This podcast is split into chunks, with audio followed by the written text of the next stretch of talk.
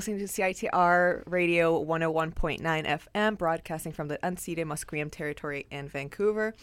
And he, this is the um, Arts Report.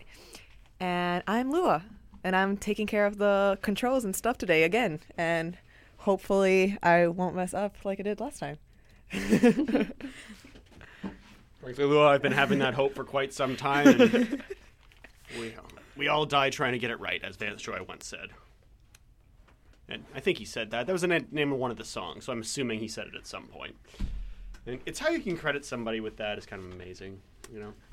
We've seen some amazing shows, speaking of which, both here and uh, in some other venues, because March is really quite a pretty happening theater season, as the case may be.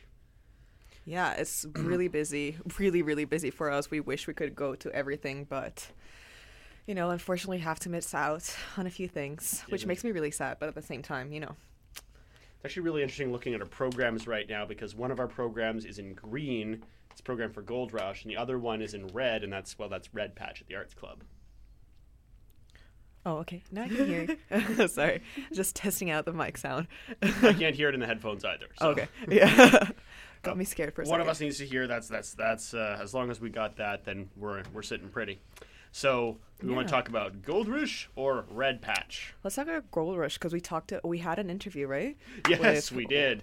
Yep, with my friend Matthew Rhodes, uh, who is playing, well, actually, an actor in the. Okay, so when we explained Gold Rush during the interview, uh, the explanation was kind of odd. Hold on a second. Let me just check my levels. Just that mic. Um, when we uh, talked about it, though, I think there was something of a a small joke about the uh, the degrees of the of, of media going into this because Gold Rush is a play about the making of a film based on a book.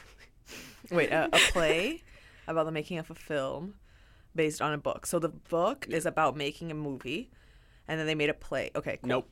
No, no. Nope.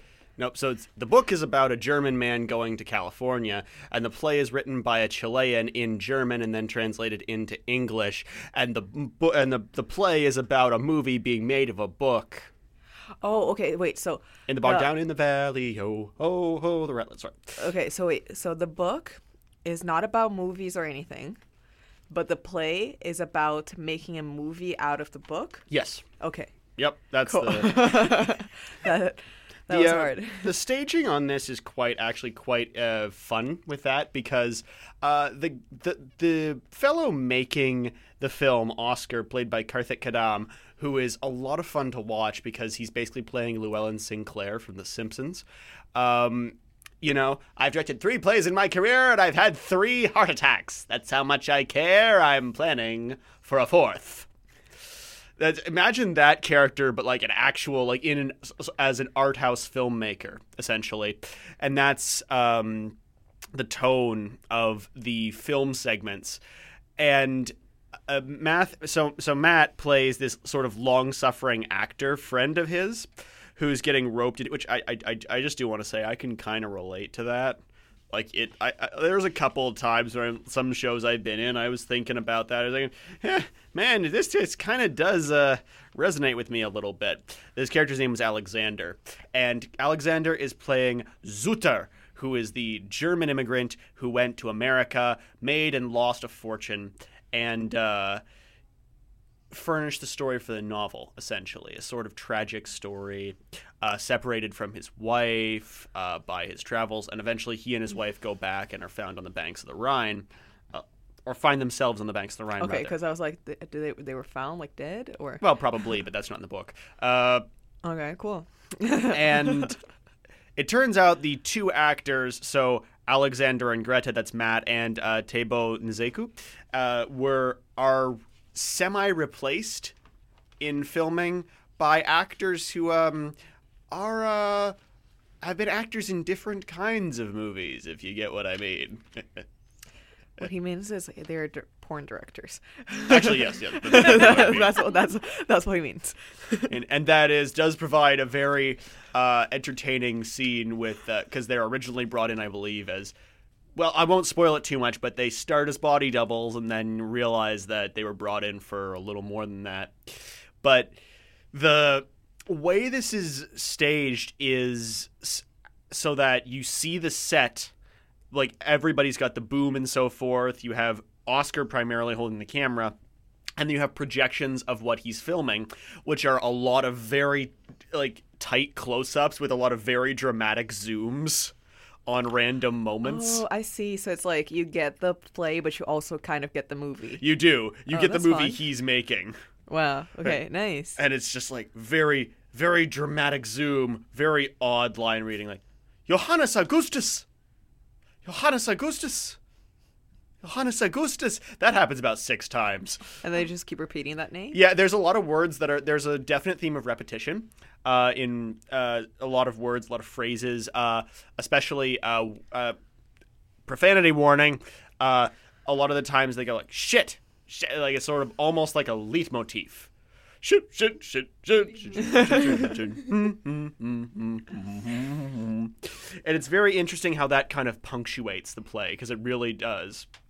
Um, and almost all of the play is centered on this day of filming where the l- sort of layers of there's because there's so many layers in play get kind of uh, pulled apart in very bizarre ways. And then the ending of it is uh, them at uh, them essentially presenting the film uh, as part of an interview panel. And I, I, I do want to say this. I, I feel like I'm focusing on Matt's performance a little bit because he's my friend. But one thing, uh, he has an, um, a really great moment of reaction when they actually realize what kind of person Suter was in the interview, Oh wait, Suter is the director. No, the actor. the subject of the book. oh, okay. who he's playing. And there's this like it there's very tense pause like yeah Oh, that's what you do. realize like just realizing that and that that is uh that's quite entertaining and the the play itself is kind of random the way it's set up rather like this review um I do joke, but the the play is I think deliberately quite hectic and um, layered but not structured, if that makes sense. There are throughout several country and western music numbers. Um, as Like- some as I, I actually know a lot of these songs. There's like uh, "Together Again." There's uh, "Let's Get Drunk and Screw" by Jimmy Buffett, which uh, I I had not heard in a while. Uh, and considering Jimmy Buffett's made more money than I ever have in my life, I feel like might be one of the more absurd elements of this show. and then there's a a theme of "Stand by Your Man" by Tammy Wynette, uh, including a version sung in Italian. of a song that's originally in English. Yeah, yeah. Stand by your man. That's that's kind of wrong. Um, the that's in if you've seen the movie Blues Brothers, that's the song they win over the the country bar with. Yeah. Anyway, Love that song. it's it's like uh, I actually do. There's there's like it's a very of its time song yeah. it, lyrically, but Tammy Wynette was a really, you know, the first line, one of the first lines of that song is it. It's hard to be a woman. Uh, it was hard being Tammy Wynette. Like she did not have a fun time. For like, yeah, yeah, she's you know, uh, like, like raised in like ab- abject poverty, constantly afraid of failure. Uh, married to George Jones, which uh, of those include of her those things, including a severe addiction to prescription painkillers, was probably the low point because George Jones was kind of a scumbag. But that comes across. She had the teardrop in her voice. That's kind of in the in the singing of it though. These numbers are kind of almost uh, they're they're they're song and dance numbers, but there's almost this sort of campfire song aspect to them, and it's very interesting when the Italian version pops up because that is sung by Hannah Everett, who plays Marlene, one of the uh, adult actors brought in, and it's basically a torch song, and it's actually quite interesting as to how that's portrayed because I, you know, io parlo un po' di italiano, so I was Look at him showing himself off. un po', un po'. Uh, but it's it's interesting because to change the to get the rhyme scheme right, they changed the lyrics, so I didn't recognize the song, oh, I see. which is probably a comment on my fluency. But um, uh, they uh, it's it's very interesting how that comes across because it's a very it's a focal point when she sings it, and it's also the only point when the, the number is sung without uh, choral accompaniment. Oh, and so like, do they have like a a band or something that accompanies them, or like is It's- are they playing and It's singing? it's a it's a it's a recorded track, and they're oh, I singing. see. to it. I, I would say these are well. There's actually points where they have the karaoke screen on there with the words filling in, which I thought was pretty interesting. And there's uh yeah, like uh, how best to, to iterate because they're they're talking to an extent about American identity. They're talking to an extent about identity in general because there's also Mexican music in it uh, that is uh, untranslated. Same, so there's huge plays on translation, on language, on the many degrees this play went through, including the degree of translation that UBC Theater conducted to get, take it from German to English. Wow. So it was originally. Uh, so who translated it? Did they already have the translation version, or did someone here at UBC translated it? You know, I should be able to tell you that off the top of my head, but let me just take a second here. I do believe that it was uh, specially commi- that there was a special effort to translate it because I don't know if it was performed in English before this. I believe this is its Eng- uh, its English language debut because they've been in contact with Guillermo Calderon, uh, the guy who wrote this. Mm-hmm. And it's very interesting because Guillermo Calderon speaks fluent English. He's been working in the U.S. for a long time. Like he's raised in Chile, but he did has done a lot of his work in America. So he's like fluent in three languages, and he decided to write it in German, which is usually the language that people don't really associate with either song or just like. I don't know. Like I don't understand. I don't associate German like the language, the, The German, Lied, language. though. what? Like back in the Romantic period, the German Lied. I don't know the words to this, but we all do know the tune, so Yeah. let's Yeah. all forgive me No, that. I just I don't know. Like every time I think about German, I don't think about German as in like a poetic language. You know. Like I might be wrong, but I don't know. I just like it's just so harsh, and there are so many like deep throat. yeah, yeah, okay. Yeah, you like, usually like throat sounds like they're like down here instead of like yeah, I they don't count like, out like easily. I guess More I do have like a different collocation to like I don't know English or other languages like Spanish, or like any other Romance languages for that matter. so many compound words too. Mm-hmm. Yeah, and then it's I mean, I think that would actually help. Like you can do interesting things with that, except you have some words that have the same syllable count as small English sentences. Yeah, that's true. It's like, it's just yeah, Gemeinschaft. like I'd love to learn German. Like maybe it's What because does that mean again? Uh, I think I used to know what that. no, meant. that that's like a philosophical concept or something. Yeah, There's a lot of philosophical That's ex- concepts that's that are exactly named for. German things. Well, it's funny. We were talking about Hegel before this, and we were talking about Hegel is like a really influential philosopher for a lot of things, but he's hard to read in English because he wrote badly in German.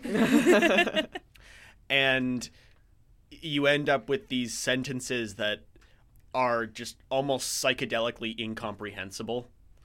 And it's really interesting that you have people like Alexandre Kojève who put their entire life into reading Hegel, who could probably say, yeah, this small passage, we're going to work with this. Because I think if you try to deal with the whole of Hegel, you're basically beating yourself over the head with a 500 odd page volume. I don't know. Uh, that maybe that's just me because I don't know German. Unfortunately, it's like the one language I do want to learn. Um, but I don't think I'll ever have the talent to learn it because I don't think I'll ever be able to do the. It's those, a like- difficult language. yeah. like for sure. It's similar to English, though. Like it's Okay, It's I guess fairly- I, I learned English pretty well, Yeah. so maybe apparently quite easy for English speakers to learn German. Actually, interesting in light of this because, well, the passage I read on um, on the show for Matt, Matt's character read that in the um, in the play, and it's very interesting to think about that because this was translated again from from German to English. So that passage would have been comprehensible to the people watching the play originally, but it is deliberately not so. And the joke is that after that, Eric, the other pornographic actor who is extremely multilingual and extremely intelligent, follows it up with the original French line. Oh, the book was originally in French too, so that's another layer added. Oh my god! So the book was originally in French, and then this guy from Chile uh, decided to write it in German as a play about A making a movie from a book based on the book, but the book doesn't talk about a movie. Yeah. And then it was translated now into English. Yep. Mr. Worldwide. But quite literally. and it's really it really is amazing and it is very interesting to see how it does that. It's really hard to summarize um, the show. I I would recommend seeing it because it is quite entertaining. There's a lot of cringe comedy to it. And there's a lot of very uh very evocative lines in, in that respect a lot of good setups. A lot of the scenes especially like if you've worked on film like c- capture that because I've worked as an extra and like in crew for movies, and a lot of that is like, has anybody else here done that? no, that I'm producing. And it can be fun. A lot of it is hurry up and wait, and a lot of it is keep doing this over and over again. Because like doing the take over and over again, you got to set up, you have to take things down, you have to. If you're in the crew, you have to make sure mics are in the right place. If you're an extra, you just do the same thing and don't move your hands because the camera picks that up. If you do so, I I, I screwed up an entire take because of that. Oh my god. Um, That's a lot of pressure. and Yeah. that's what I couldn't help but notice because a lot of the cast for this has uh, no scripted lines because they're the crew, but they have lines in the background where you can kind of tell they're taking the piss out of the actors and the director. Oh, and it's kind of interesting because Oh. they're around it, but they're left out of the film, and you can see that when the film's projected. This is so interesting to me because like um i don't know like all of this meta linguistics and like the with meta like the play. like i love it. I like i really want to watch it now because i don't it's literally what i'm came to college to study.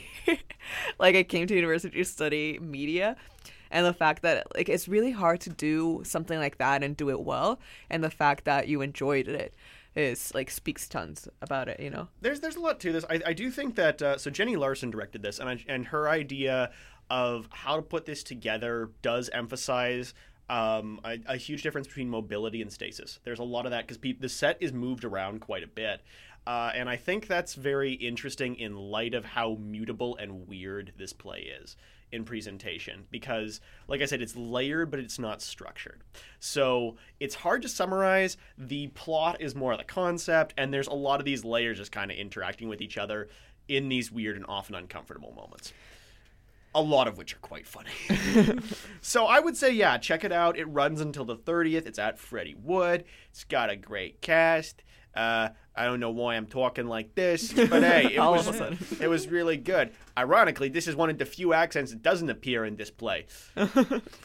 Okay, so now we're going to take a quick break, a quick ad and PSA break, Mm-hmm. and we will be back to talk about Red Patch. which appears to be a little less zany. Yeah. Without the help and support of our friends, we here at CITR wouldn't be able to bring you all the great music, art, cinema, and culture that you love.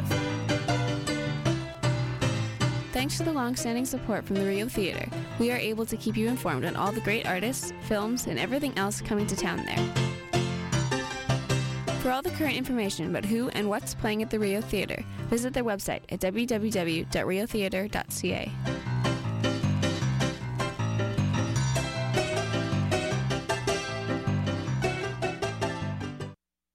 The Crane Library is looking for student volunteers to record textbooks for those who cannot use print at the university.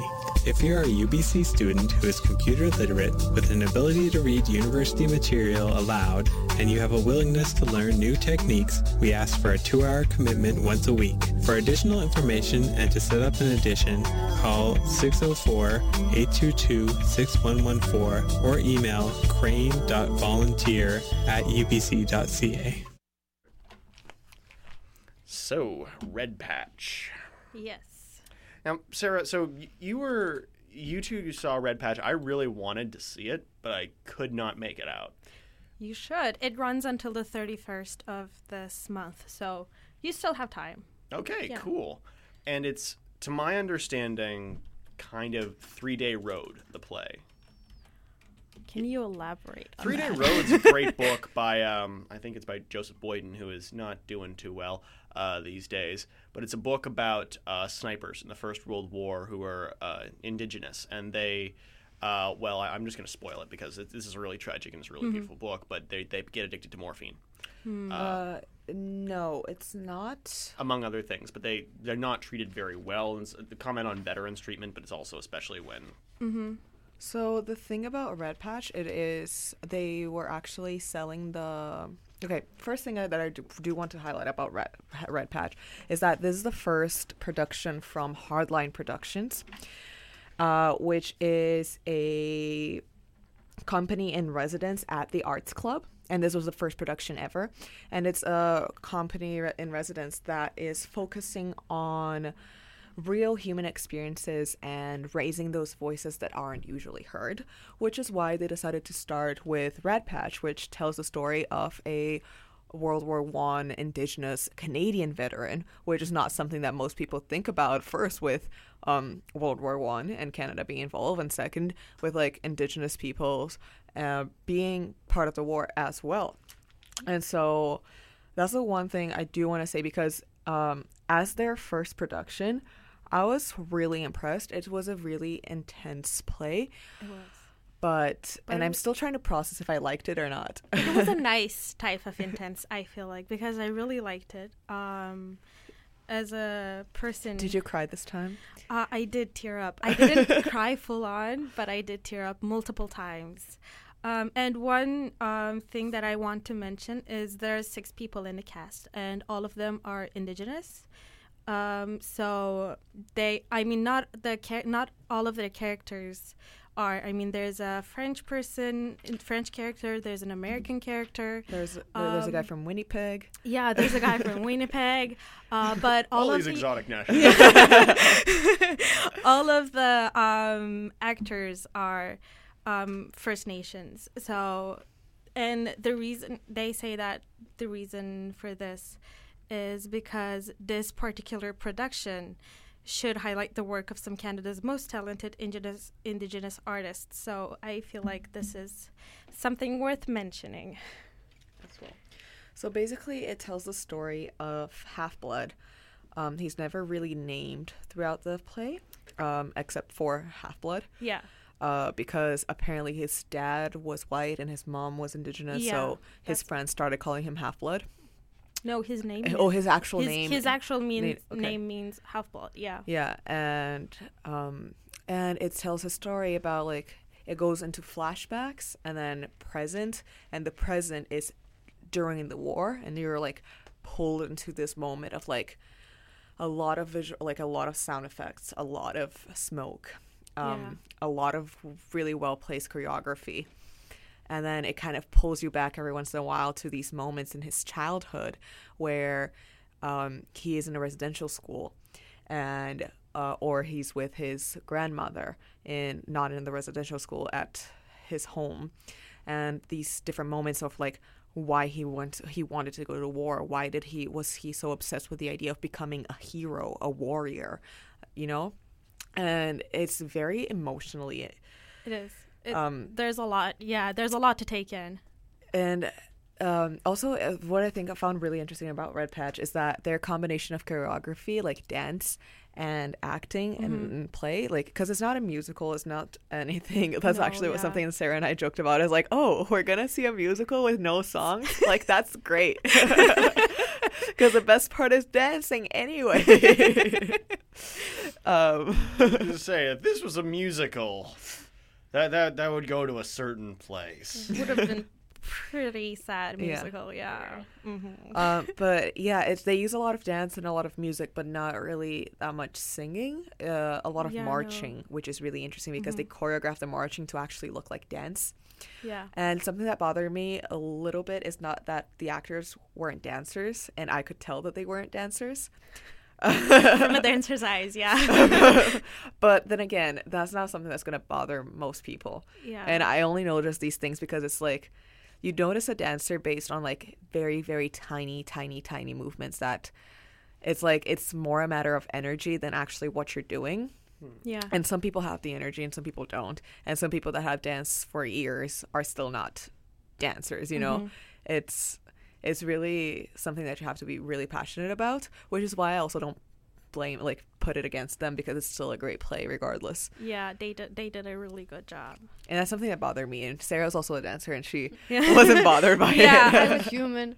Or are we dancer? I, I appreciate the line. I've been thinking about the killers a lot lately. now, w- with uh, with Red Patch, I do have to ask, where does the title come from? Uh, because um, during World War w- One, um, in the trenches, it got to a point where they couldn't identify anymore who was from where, and so all Canadians had to wear a red patch on the side of their uniforms to identify that they were part of the Canadian Army that was he- helping, Yeah. and that's where it comes from, um, where he has to wear the red patch throughout the throughout his fighting. Yeah. I didn't know that too. It was very informative. Like I was- learned a lot of things about mm-hmm. World War One and like trench warfare, like mm. the the gases and the no man's lands and like Yeah. all of that because they do go into the his, very historical aspects and actually outside the theater they had a World War One history book open and like for anyone to, who wanted to like check facts, you know, like check, take a look, uh, like take a look a, a little bit deeper. You could also do that. Just a and so horrifying yeah. Yeah. And the thing is, what's really impressive, that's what really set um, Half Blood apart from everyone else, was that he was the one person that would go every single night into no man's land. And if you're not familiar with World War One history, no man's land was basically the stretch of land between the trenches, which um, you basically couldn't walk on without being shot. So people would be in the trenches all day, every day, all night, just live in those trenches and have their guns pointed towards no man's land. So if you ever tried to leave your trench and go into the other side, um, you would most almost definitely get shot. But uh, Half Blood in the play um, left his trench every single night to go into no man's land and um, kill the enemy force. Yeah. Yeah, he killed over 60 people by himself. Well, and that's a huge. Well, one thing. Over 90 people. 90 people, yeah. Because yeah. every, for every kill, Oh, yeah, he started yeah, you're marking right. his shovel. And then eventually just has a tiny piece of wood at the end. No, it No. wasn't like a mark, like a like a like a just a scratch. Yeah, just a scratch. And by the end of it, the entire thing is covered. um, Is he using the shovel to kill them? Or? yeah, Yes. he is. Oh, it's okay. His like in the beginning because it got it gets to a point where it's like use your guns, but then it's noise. it's world it was world not only that, but it's like then we're out of powder. They are wet because in the trenches everything was muddy and wet. Yeah, they didn't Uh, like coordinate that yeah, time. so like they're wet. Oh, use the the the Shovel? knife in, on top Bayonet. the bayonet or like oh you can't because it got lost or whatever and it's like always have your shovel with you that's the, your most important tool And then had an edge to it, right? yeah. Because the British Army made bayonets that looked like swords, so that people could use them, but they were too heavy to put on the ends of the guns, and the swords useless because it's too long. So they gave a bunch of people useless weapons. They gave Canadian soldiers guns that wouldn't fire. oh great We had, we had things called the Ross rifle, which is actually a really well-made rifle, except for one problem: uh, doesn't do mud. oh You know what? There's a lot of in trench warfare. mud, but they were like really good. Sh- but there was a lot of really good shots, and that comes up in Three Day Road because the Ross rifle is actually make really precise. So they had the people like because what he's doing is like going across and killing people with a shovel. And a lot of times, what people who get killed were snipers because they would shoot across the trenches. There's a an author H. H. Munro. He's known as Saki. He was a British author. He was actually proto-fascist, and he fought in the First World War because he thought it was a better alternative to socialism. But his last words, he was 44 when he signed up too, so he actually had to pull strings to go to the war that killed him. His last words are put that cigarette out. Because what snipers would look for is the light of matches or a lit cigarette. Now, the sniper couldn't see the guy smoking, but heard the guy and shot him in the dark. Oh my god So that was how tense it was, because the slightest spark or the slightest sound could get you shot from over a mile away. and that's actually like the sniper does do come in towards the end of the Yeah. play um but the thing about this the entire play is that you are going on a path and you think you understand his path and why he made the choices to be there and all of a sudden there is this reversal complete reversal of roles and you start questioning everything that you've seen up to that point. Whether it's like all in his head if it's real if he can continue if he should not. And it just becomes very intense and very confusing at the same time, but confusing in a good way where you're intrigued about what's going to happen next. Because every assumption that you made up to that point is turned upside down. It's literally turned upside down where when you find out this one thing that I don't want to spoil. Yeah, no, no. You should go and see it and be shocked by it because it was shocking to both of us. I also wanted to point out when we were talking about the fact how like right the facts are in the play and all that. that There are two playwrights, and um, it took them six years to write this play. It says on the the booklet because they were researching and developing and they wanted to get everything right. And they even went like went on many adventures. So which is i mean 6 years a lot of time to write a play and s- which is why i feel like this is really good. They they dedicated a lot of time and effort to it. Everything is very well thought out. Even the gas masks that they make, um, because it is dealing with indigenous, like an indigenous person, um, they transform the gas masks to actually look like, uh, like the traditional style of indigenous masks. Interesting. yeah So even that, and then there's also the motif of animals, uh, specifically the crow, um, kind of like Oh. following him throughout his entire journey, where the crow also symbolizes his grandmother and his heritage. And um, there's that discussion between um, do they respect me because they fear me, or or do they respect me? Like, do they see me? Will they always see me as an inferior, and they only treat me well because they fear me, or do they really respect me as a person because he was so good at, you know, doing his job, being the killer, being the warrior? That yes, he was getting a lot of recognition, but at the same time, he thought that that recognition all came from fear, while someone uh, like one of his friends was like, no, no, no, they respect you as a person. They see you as like their leader, and they were like, he was like, no, you're that's in your head. They will never see me as your equal. You know, That's a it is tragic realization. we're all kind of quiet because it's just so much to take in. yeah and it is and um the accents though i will say it's, uh the accents really i don't know there was one of the main characters has a scottish accent and i Oh, love scottish accents Oh yeah, right. Pretty great. Yeah. and Yeah. uh, bec- the thing is she also plays multiple different characters and um, not all the characters have the scottish accent and then she actually this play begins and she's the grandmother and then all of a sudden she develops the scottish accent being the uh, uh, McGinty, which is the yeah. the sergeant, the sergeant. Well, Sergeant McGinty. Yeah. And I was like, oh, okay. I don't like that. That's cool. That was a lot. That's uh, and uh, makes you think. Yeah. That's interesting. You could think McGinty would be with the Newfoundland Regiment. That's interesting.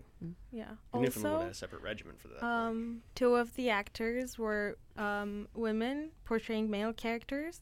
Not And- three of them. The sergeant. oh yeah, the sergeant Bam too. Bam, yeah, and, and um, Di- the some- the guy from Uh, Dicky. Dicky, the guy from yeah. Winnipeg, but not the then because it's like Dickie, the guy from Winnipeg.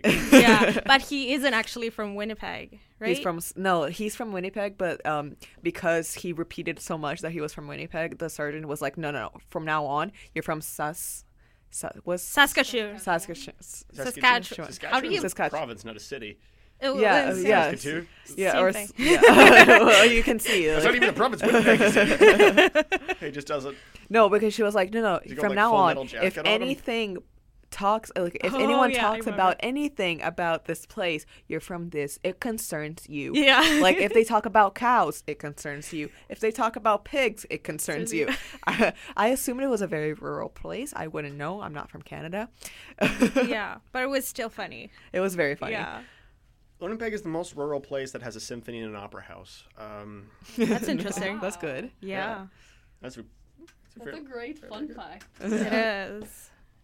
um, Okay. all right. And we're gonna go on our second PSA break. Okay, cool. I'm not gonna mess this up again. Discorder, that free magazine from CITR, has been documenting the best in music, arts, and culture since 1983.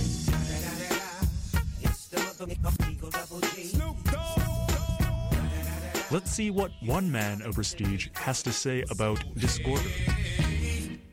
What up, though? This is Big Snoop Dogg, and I fucks with Discorder magazine. How about that? Smoke you every day. Pick up a copy around Vancouver or f with Discorder online at discorder.ca.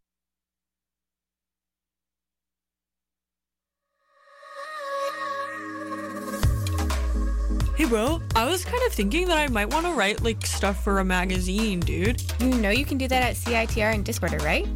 What? Yeah, you can review live shows where you get in for free, or music and books and stuff that's coming out, or do write ups on artists and local issues for Discorder magazine. That's sick, bro. Yeah, just email volunteer at citr.ca and they can help you get started or just come into the station whenever. Dude, I totally will. We have one listener. Hello, guys. I'm back, and everyone else is also back. We have returned. Hell yeah. And right now we're gonna. Welcome. Yeah. Do you want to introduce what you're gonna talk about? oh, I'm I'm gonna talk about Birds of the Passage. So, um, it's this movie uh, directed by um, Colombian uh, Ciro Guerra, and the it's it. I don't know if like people have like actually heard about it, but um, if you know the the movie Roma, like that was nominated to the Oscars, Yeah. like this one was like kind of like a rival for the um, for the um, foreign movie category. Really? Yeah, they were kind of like back to back, but I guess Roma is also really really good. So but Roma, Roma is amazing. Like I cried my eyes out watching Roma. powerful emphasis on uh, Latin American historical features yeah, yeah, it's great. from the middle of the century. Hmm About the middle of the century, rather. Yeah, actually, this one is uh, focused in like the late '60s to '70s. Uh, the movie ends in around like 1980, like it's framed like around that time, and uh, it's based on. Well, the characters are mostly Waju. Uh, Waju uh, are there's this there are these indigenous people from uh, the Guajira, which is this I guess you call I guess I guess in Canada you call it province. In like Colombia they're called departments. In uh, so like a regional area, like far away from anything major, or No, w- the Guajira is like like the northest part of Colombia, and it's mostly like desert. Oh, Oh, is okay. it like a state? Sorry. Is it like a state? You said departments, right? Yeah, Yeah, yeah, it's yeah like- it's like kind of like a Canadian state. province. Okay, That's yeah. why I said it. I, yeah, I guess Yeah, you yeah, call it yeah. provinces, but yeah. Um, so they like their territory is like located there. Mhm. Um, so it's very in the north. Um, a little south from there, uh, there is there's like the Sierra, which is like, um, it starts being more like, th- it's not a desert anymore, and in around this, so it's around it's like tropical like rainforest kind of land, Mhm. and um, in around the 60s and 70s there was this time called the uh, the Bonanza Marimbera, which uh, literally sounds fun. it sounds fun, but like um, it refers to the time in which um, there was a lot of like marijuana trading. Oh, hell yeah. and, um, exporting and all Damn. that jazz. So um, uh, the story in the movie is the movie is mostly like um a what's this called um it's well, like it's like it's not like a mafia story exactly but it does like it does have to do with this like really interesting like latin american like point of view of it i guess if you say mafia you think of like But it is kind of a crime story. but it is kind of a crime story for sure It's it's interesting because they started by catering to tourists, right? Like with a lot of it, like how it started getting big because you had backpackers coming in, like, "You- can Exactly. you hook me up with some groovy marijuana? Yeah, that I thought that was really interesting. Like the depiction, you can just see the people like, oh yeah, they're supposed to be with the Peace Corps, but they were really looking for like weed. I mean, come on, if we started judging the Oh. Peace Corps for that, I mean, give me give me a break here. That'd be like judging Greenpeace for actually the exact same thing. Green- Wow. um, yeah. So anyway, um, there's this like a the Wayus have like their different clans, and there's this one clan that has like a lot of prestige, which is like the uh, the one that like the all the protagonists like go around, and um, well, there's this there's this guy that wants to marry like the like the the woman's like daughter, and he has to impress her and like you know like pay like a dowry uh, but he doesn't really have all the means and then well he does business with this other dude that's not Wayu and they call those alihunas W- Wait, what's that? alihunas like that's the term that they use they're they don't really translate it not even in the in the subtitles um but yeah they're basically people that are not Wayu I'm assuming not a term of endearment. no, I don't think so. Um, but yeah, they they're just like, yeah, I guess they're like not Wajus, like foreigners or something like that. Um, but yeah, eh, he makes he has this friend who's an alihuna, and they make business, and for a reason of another, they end up like in the wheat trade, and they start exporting. So there's a lot of income coming in but um, it's all interesting on how a all that life like starts clashing with the traditional like Waju way of living, and even though like there's like a profit coming in, like there's also like shady stuff in between. Like of course there's it's illegal, but other than that, like it's also like who do they buy from? Like how do they buy? How do they move things? And there's a disruption between like the traditional and like and like the modern style eh, like living at the moment and also it's called birds of the passage because the birds are very symbolic um so there are many different birds. I don't really know the species of the birds like i can't recall them but they all mean different things. And it's really linked to how like the traditional culture like how the wajus like actually like see nature and talk to nature and see the world in a very different way i guess in their own way. Um and it's also really and they and they have their own like practices and their own like there's like elements of like surreal things. And for instance like um reading dreams and you know like things that are different and they're so unique to themselves. Mhm. but once everything starts getting messy i don't want to give like way too much away because like it's it's really cool to watch the build up um but yeah as it's as the problems like start escalating you realize it, like how the culture like slowly starts like well not not necessarily like decaying but it's definitely weaker and they all feel it. They're all like oh we can't i don't know uh, look at the dream anymore. We we can't tell Mhm. what it's saying or yeah things like that. And then there's all like the nature like premonitions it is it's really really good. Like it's re- it's really good storytelling and it's and it's the type of story that you don't you don't really have to know too much about the context to enjoy it and to understand like what it really wants to say. So yeah i would Sounds really suggest And that's still on at Van City. yeah. Eh, it's still on this week. I think today and tomorrow actually there's there are shows. Yeah, yeah. Sounds like it's worth checking out. Uh, Van City's Sure. also coming up with a lot of good stuff. I mean, they always have good stuff, but but yeah, Van City is always a fun place to support. Uh, as a reminder that they are basically a, a, a non-for-profit organization. No, they are a non-for-profit organization. Like they don't. they, they run VIFF. Let's Yeah. uh, let's let's put it that Mm. way. Um, but But they they yeah. they'd have some great programming. Like again, a movie like Ruben Brandt Collector. Did, did we talk about that last show? That I don't think so. acid trip of a movie. That's kind of like what would happen if you let Salvador Dali have final cut on an Archer movie. like I saw that at Van City, and that was really interesting. It's mind skeweringly weird, but it's I'm glad that it's there, and it's a recent release too by this bizarre Slovenian man. Um, and I just enjoy that that is coming here because especially with there's a lot of really great international cinema. Evidently, well, this really does prove that from a lot of places, and I think that's definitely good to emphasize. Sure. Even the trailers were their own like trip. I was like, wow. yeah, like like what was in there this time around. Like there's, I remember. Well, actually, kind of the opposite of international cinema, but they're doing the American Songbook on film. That was interesting. Uh, I remember they're doing some interesting uh, Chinese film. I think. Mhm. Uh, for this uh, director's uh, Yeah, it was something about like desires. I think. Yeah, I they're doing a few um, on their website. Jia Zhangke. Jia, yeah, they're doing Still Life, Ash is the Purest White, Unknown Pleasures. That one, Unknown Platform, Pleasures.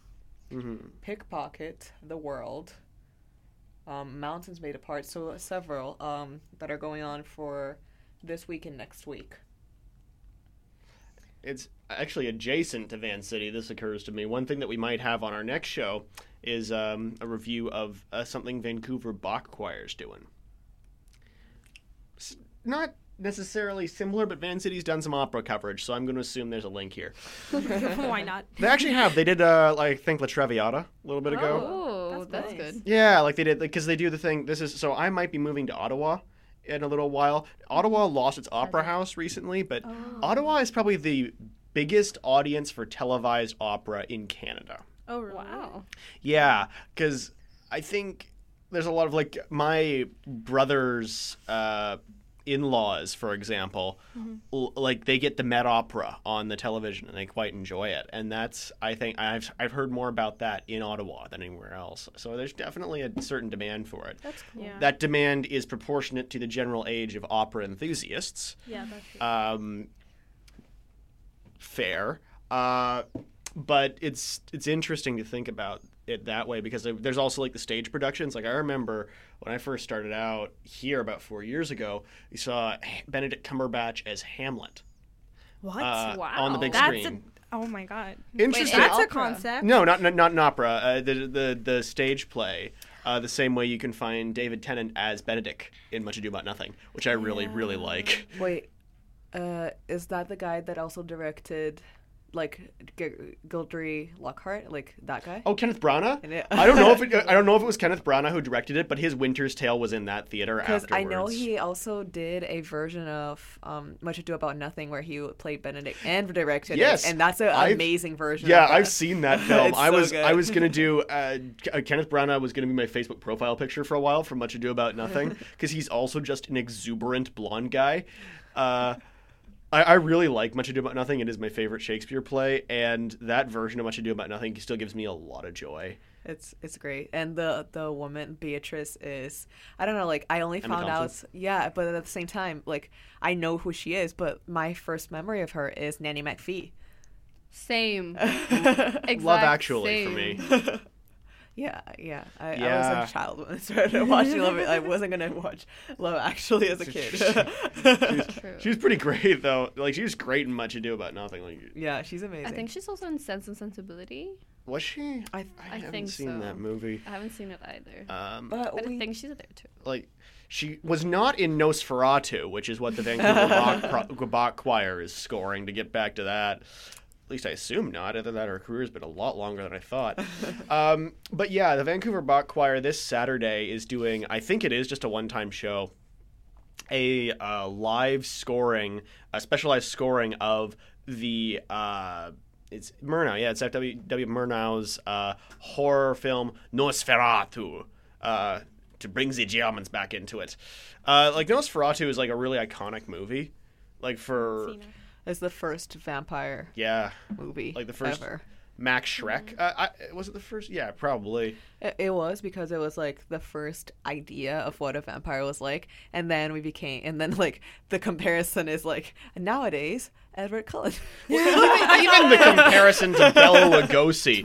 Like think about like Bela Lugosi is like Dracula for so long. He's suave, he's stately. Count Orlok is a nightmarish creep with saber tooth teeth jutting out of his face.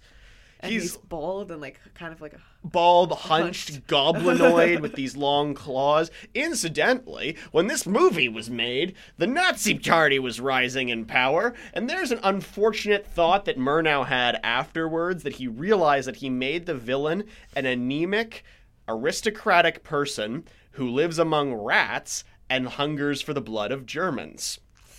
Yeah. Yeah, uh, Murnau fled great. Germany because I believe I, I believe his wife was Jewish, and he afterwards he noticed, huh, interesting how that one got received. but he did he did joke about that. I did, I, I don't think Nosferatu is intended that way, at least explicitly. But you know, it's what is around at that time. If you want to see a different breed on Nosferatu, check out this award-winning film. It actually did win awards, and I love this film. Um, my roommate hates me for making it me her watch it with me. But what we do in the shadows, Yeah, which is a With Jermaine mockumentary. yeah, it's a mockumentary about three vampires and how they live their lives in the 21st century, and it's absolutely hilarious and the most almost trashy way because each of them have their own like very different personalities. So they take all these like ideas of vampires from the different films and like bring them together. So there's Nosferatu. I believe they don't actually use the n- same names but like there's Nosferatu Yeah. and then there's like the Dracula which is like very popular and then like, it's uh, like, oh, I Anne like- Rice, yeah. like two in there. it's very funny It's the same people who made Flight of the Conchords, I think. Like Jermaine Clement's in it, and yeah, I'm pretty sure like it's, it's also um their agent from Flight of the Conchords is the werewolf. yeah it's, it's amazing it's really funny Yeah, that movie's great. but if you don't like that kind of weird humor, you'll be disappointed. With like, wi- wi- I think like, but watching, knowing what Nosferatu is, for example, you would need to have some awareness of it to get a lot of the gags about because there's a lot of those inside jokes in that one that are about kind of about how being a vampire's evolved in fiction. yeah. There's been a lot of weird turns with that, like from Nosferatu to Dracula to I, I guess to the Hammer films, kind of. Then like to Anne Rice, and then to well Twilight, and now post Twilight. Like like like we're at we're at an We're in interest, the post Twilight phase. kind of yeah. Uh, it's really funny. Call it the Fifty like, Shades of Grey phase. Uh, it's really funny how we actually, I was actually studying this in one of my classes, I can't remember which one, about horror and how horror films evolved based on society's, what's wrong with society. So, like, for a really long time, vampire films were really popular because it was a way to, like, have that one person have the blame. And nowadays, zombies Yeah. films are really popular because we're more concerned with, like, this mass um, indoctrination rather than anything else. And it kind of like is really interesting to see how horror films uh, popularity changed throughout the ages. You know, Well, it's also worth noting that zombie movies became popular. Like Day of the Dead came out in the late 60s, and the Hammer films were sort of an early 60s thing, is when they ended. And then vampires came back, but sexy. which is And that's where you uh, got- still weird. But that's where you got They Anne glowed Rice. up. They glowed up. Like that's bit, but before that, like that's Anne Rice. It's like Interview with a Vampire. Like that book is still kind of a punchline a little bit for a lot of reasons, but that was like vampires are now a sexy first property. and then you have and what? then we have sexy werewolves, like with Teen Wolf, or then in the eighties. Okay, here's the okay. thing about that. I do just want to ask this And because This the point. The point. as somebody whose full name is Jacob, I'm distinctly aware of the phenomenon. Um, however, uh, when you're talking about sexy werewolves, I get that they're human most of the time, but like, there's you're veering into the like. There's a bestiality question somewhere in there. I was thinking that like there's some there's some blurs. But when you Right realize there. that, you also realize that with vampires, it's necrophilia. So Sad. Uh, I think that's the the right appropriate reaction. It's like, uh, That's a very interesting. angle. Well, it's like I remember reading about like the original mythology pre Bram Stoker, and the mm-hmm. vampires would be more like a zombie. They would just look like an actual corpse bleeding from the mouth, trying to grab people. And it's worth noting, in the United States, there was a belief that tuberculosis caused vampirism until the 1890s. There's actually a mm. disease that's where vampirism, like v- vampires come, like inspiration comes from called porphyria, Yeah. because it makes your your teeth um, glow in the dark, and you like you're very sensitive to sunlight. Like you b- get blisters with the sunlight, and there's something that goes purple, and I can't remember exactly what. Careful. and where does garlic come in the mix? Oh no, that's just something. Oh oh, because in that disease as well, you get really sensitive, like st- really sensitive stomach. Yeah, that makes sense. Wow. I mean, this is the thing. There's a movie, there's a really great movie I love called Blood for Dracula the plot of also known as Andy Warhol's Dracula, the plot of which is quite literally Dracula in this universe can only feed on the blood of virgins, so he goes to Italy and starves to death. Damn. well, That that's literally the plot. Well, he doesn't starve to death per se. I think his ending is actually kind of close to the Black Knight and Monty Python, but that's the gimmick in the movie. And I, I just remember from the movie, there's this there's this really terrific moment where um because he's not like an imposing guy. He's really ill and he's in a wheelchair all the time because he needs blood. And apparently that's difficult. And then there's the moment where his assistant who is a german man an actor who could not look more german or sound more german than anybody else he goes we're going to italy they need virgins for their marriages i'm like yes Yes, Italian Catholic upbringing. Uh, yes, uh, isn't that right, Madonna Ciccone? Yes, that is entire cast of the Jersey Shore. Right, that's gonna pan out. And uh, but what I just the the thing about that that I, oh I I lost it. What was it? Oh yeah, there's I saw a meme using the picture from this movie saying are anti-vampire rules just anti-Italian rules? I can't go in the sun. I can't eat garlic. What the hell? Interesting. but on a shifting completely our subjects because we've been on vampires for too long. That's right. Sorry. Uh, Joni Mitchell. We do have a, yes another shout out. Yeah, do you wanna?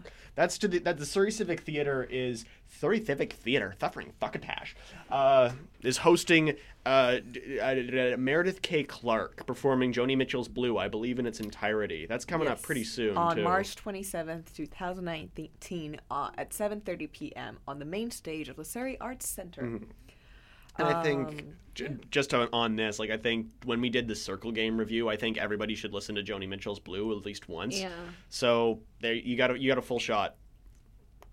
I w- At, at actually listening to it. yeah, it, it, it's a difficult album to perform, so it, it's going to be interesting to look at there. Um, Do we have anything else we no, I think we're good.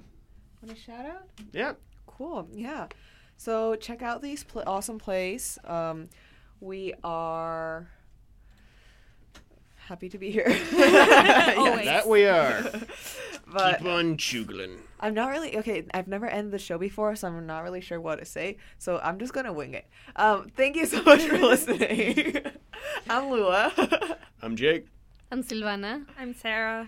and you've been listening to the Arts Report uh, here at CITR. Thank you so much, and let me. Oh my God, I don't know how to do this. Uh, Just let it happen. okay. let the let the computer operate. They'll eventually overthrow us. cool. Bye, guys. See you next week. Ciao.